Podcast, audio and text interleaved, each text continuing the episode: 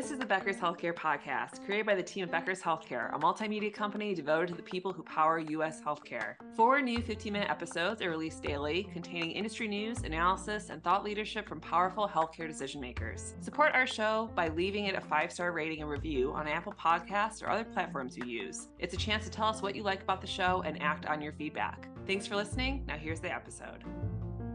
This is Laura Dyrda with the Becker's Healthcare Podcast. I'm thrilled today to be joined by James Terwilliger, Senior Vice President and Market President for the Northwest region of CommonSpirit Health. James, it's a pleasure to have you on the podcast today. The pleasure to be here, Laura. Now, I know we've got a lot to talk about. There's a lot of changes happening in the healthcare space, in particular with CommonSpirit, just a lot going on um, with some of the different ways you're growing and developing, maturing as a health system. But before we dive into those questions, can you tell me a little bit more about yourself and your background? Sure. Thank you. Again, thanks for the opportunity to uh, to be here today.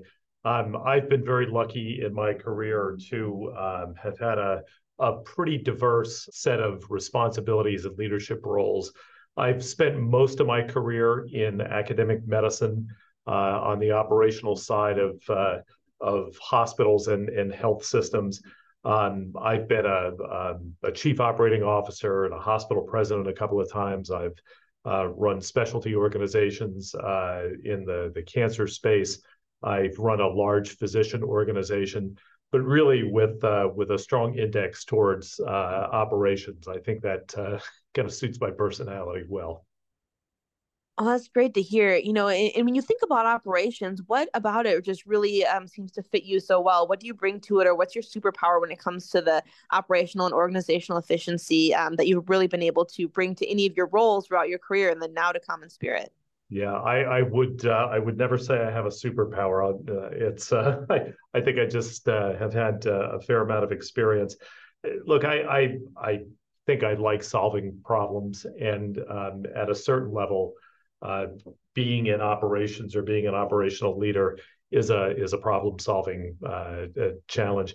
The thing I really like about it is, um, you know, you you have to be involved in every aspect of healthcare. So you you um, you're understanding and hopefully involved with setting strategy for an organization. You have to understand enough of the clinical side to be, you know, conversant and and have context for for what you're doing need to be very invested in in the quality and, and safety aspects of things. Um, and and then you get the the fun part of having to put all that together and and you know implement it. And so it's um, it, it's you know this this as someone said to me a long time ago, it's like playing you know up and down the keys. Um, I so I really enjoy that, and I really do enjoy the uh, you know the satisfaction of taking on what can sometimes be challenging problems and working with people to uh, to solve them. The other thing that I really enjoy is you get to lead some some tremendous teams of people, and you get to work around um, both a very diverse, whether it's it's you know clinical leaders or or finance uh, teams, uh, and then the people at the the point of attack, uh, you know, on the on the facility and and provider side of things. So you get to pull those people together, whether it's your team or you know a coalition of people that do it. It's really fun to be uh, to be in that team oriented environment.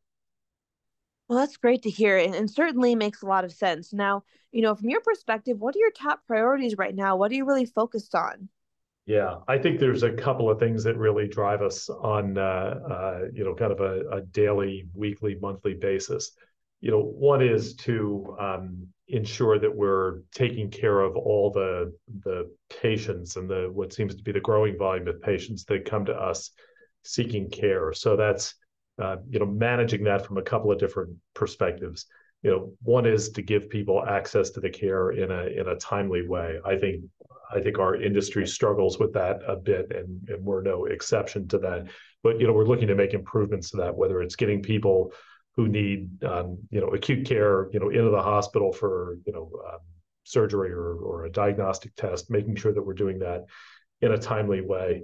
And then you know once the people are are in the hospital, making sure that we we take care of them and get them out in an equally timely way. So managing both the intake and the length of stay, and then the the post acute coordination. I think that's something that uh, that uh, uh, we think about and and work on every day. And I think we've made some strides with that in the last few months here in our, our region.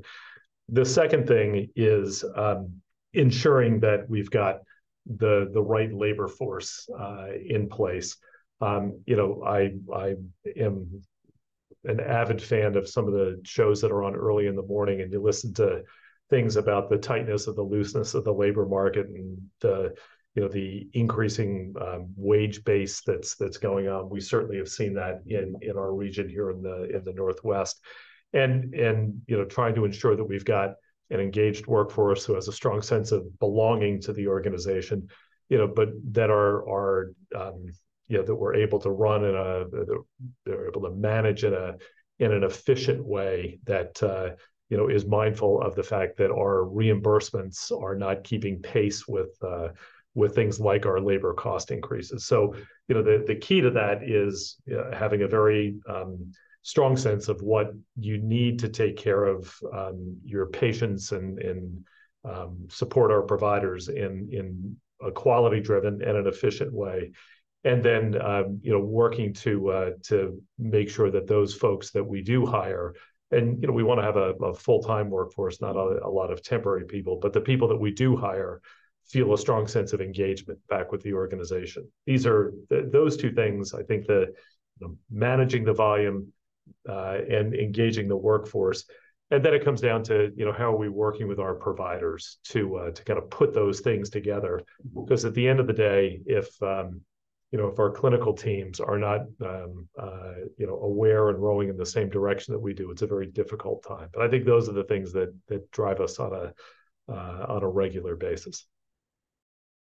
Absolutely, I, I think certainly, you know, so many healthcare organizations are finding themselves in similar situations where they're trying to make sure they're managing the patient volume and, really taking care of patients in the right way while also experiencing you know a lot of different dynamics in the labor force. Some are up against shortages while others are just trying to figure out how to be efficient and create that sense of belonging that you were talking about is there anything that you've done that you feel like has worked particularly well especially with a, a growing and evolving um, health system like CommonSpirit um, what do you really see as having um, been effective in making people feel like they've got a great workplace and uh, somewhere they want to be committed to and stick with, even if, you know, um, obviously the mission is there in healthcare, but sometimes, as you mentioned, you know, when reimbursements are tight or margins are tight, you know, there might not be um, the the largest paycheck in the world. So I just love to kind of get you a sense of like what's really worked well from you, um, you know, in terms of creating that sense of culture and belonging. Yeah, no, I, I appreciate that uh, that that question. And uh, to just go back to something you said a minute ago, I I think you're right. We're far from unique in the uh, in the challenges and opportunities that that face us now. I think um, every health care provider, whether it's part of a large system or you know smaller system or even a standalone provider, is going through some version of uh, of what we're going through. I, you know, I I think the thing that um, I will leave it to others to decide, and and you know you can look at our results to decide whether we're doing it well or not. But certainly something that we're emphasizing a great deal is um, uh, making sure that people understand the why. Um, you know, with uh, I've been doing healthcare leadership for a while, you know, over 30 years, and there's never not been a time that it's not been a challenge. Uh, I think you know, certain times there are. Um, uh, you know, from a, an outcomes perspective, seem to be more uh, positive than others.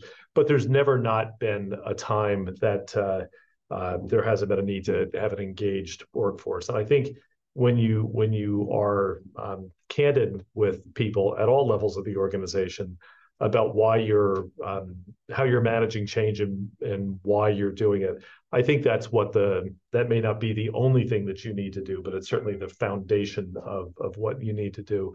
I, I I'm not to be critical of our our industry, but sometimes, especially in the the not-for-profit sector, I think we rely a lot on the fact that we're mission-driven organizations. And while that's that's um, that's foundational to to what we do, I don't think it alone without the absence of you know context and this this notion of uh, going into detail with people and being candid with people about why we're making changes or why things are evolving the way they are i think mission alone doesn't do it i think we have to go steps beyond that. I'm not sure we always remind ourselves of the need to do that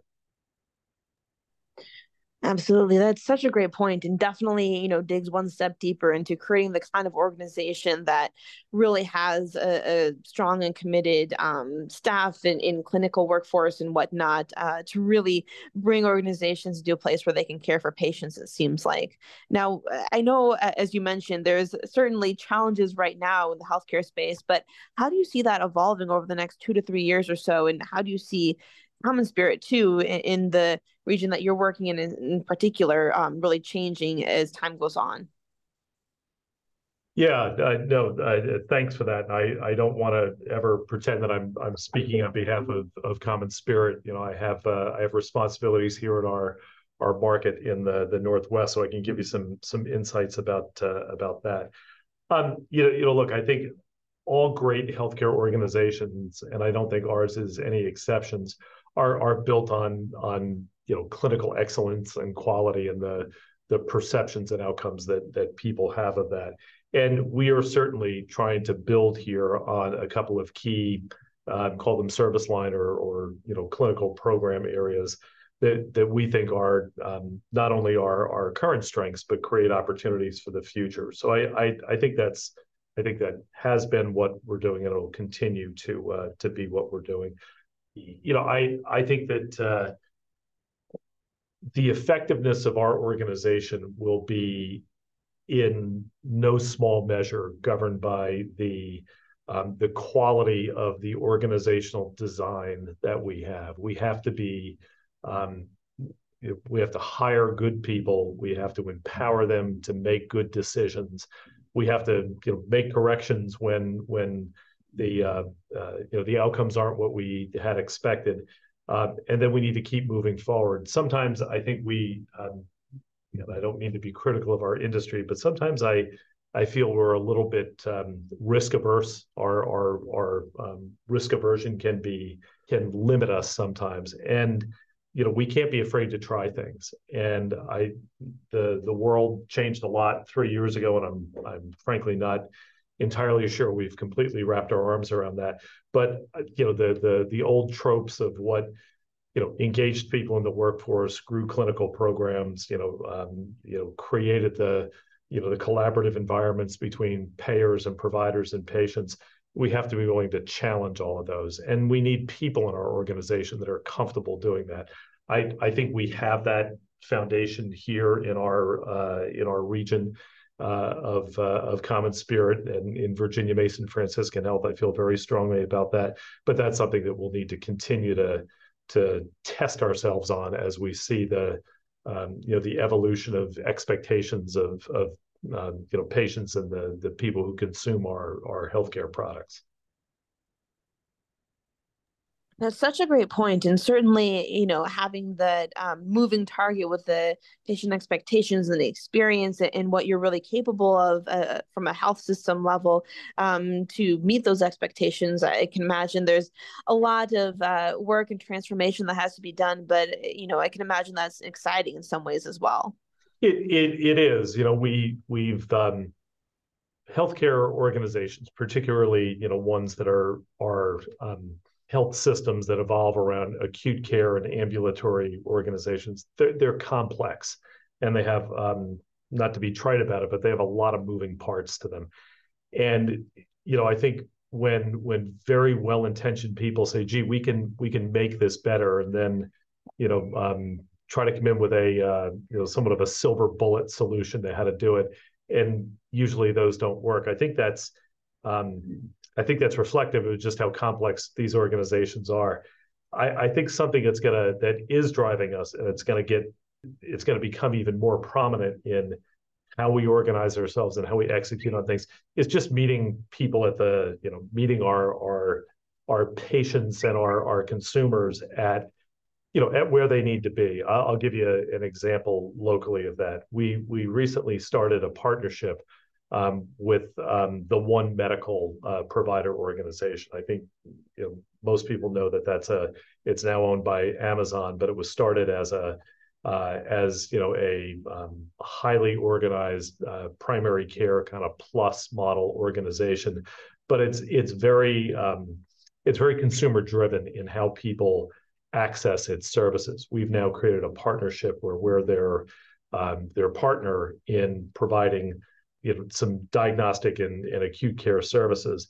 And you know almost all of that is being done you know not in the the traditional way of picking up the phone and calling and, and making an appointment and um, and you know getting into a queue to to do those things. It's a it's a much more technology driven approach to things. I think we're going to learn a tremendous amount from from doing this but i think that's an example of um, how an organization like ours is saying, okay, the the way that we've uh, done things, the way we've engaged patients, is going to need to continue to evolve.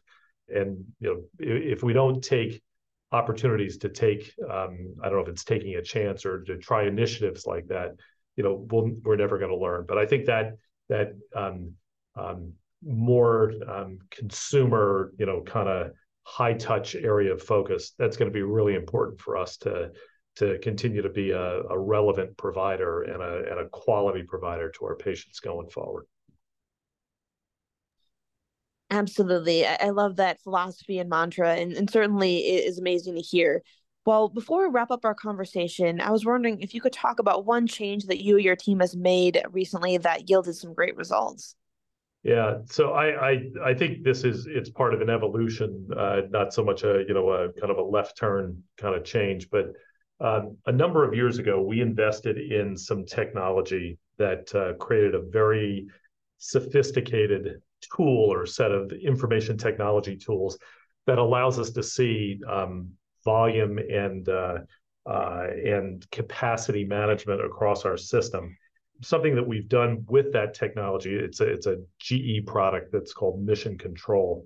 Um, but something that we've done to leverage that technology recently is really put a high emphasis on um, patients coming from being transferred into our system for higher levels of care from uh, non um, uh, system related hospitals, not only in Washington, but in, in all the states around the, the, the Pacific Northwest region, including Alaska.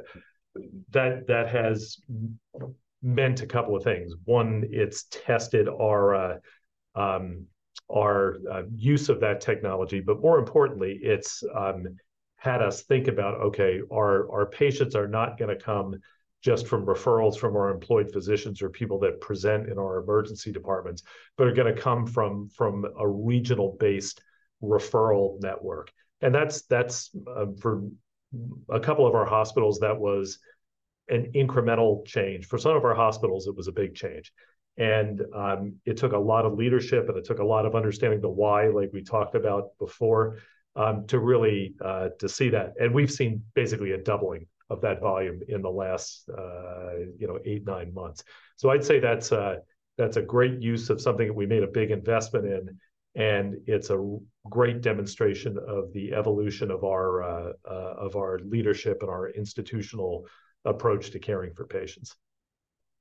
Well, that's amazing, and definitely an inspirational story of just how you know making the right investment and really being intentional about those improvements for your team as well as the patient care that you're making uh, can really pay off. That word that you just used, intentional, is one that we use a lot. Um, the world moves so fast, and our industry changes so fast. We can't. There's times to let things percolate, but there's also times to be um, thoughtful and intentional about what you're doing. And I think the the mission control example is a good uh, a good indication of the intentionality that we provide sometimes. Absolutely. I love that. Thank you so much, James, for joining us on the podcast. This has been a really fun conversation, and I look forward to connecting with you again soon. Yeah, thank you. It's been a real pleasure, and uh, appreciate the opportunity. It's so important for leaders at the top of organizations to keep learning, stay sharp, grow their networks. To help our audience better do this in a more simplified, personalized, and meaningful way, Becker's Healthcare has launched My BHC. It's your trusted Becker's healthcare experience and more with content, connections, events, and learning opportunities. Join the community free of charge at www.my.beckershospitalreview.com and we'll see you there.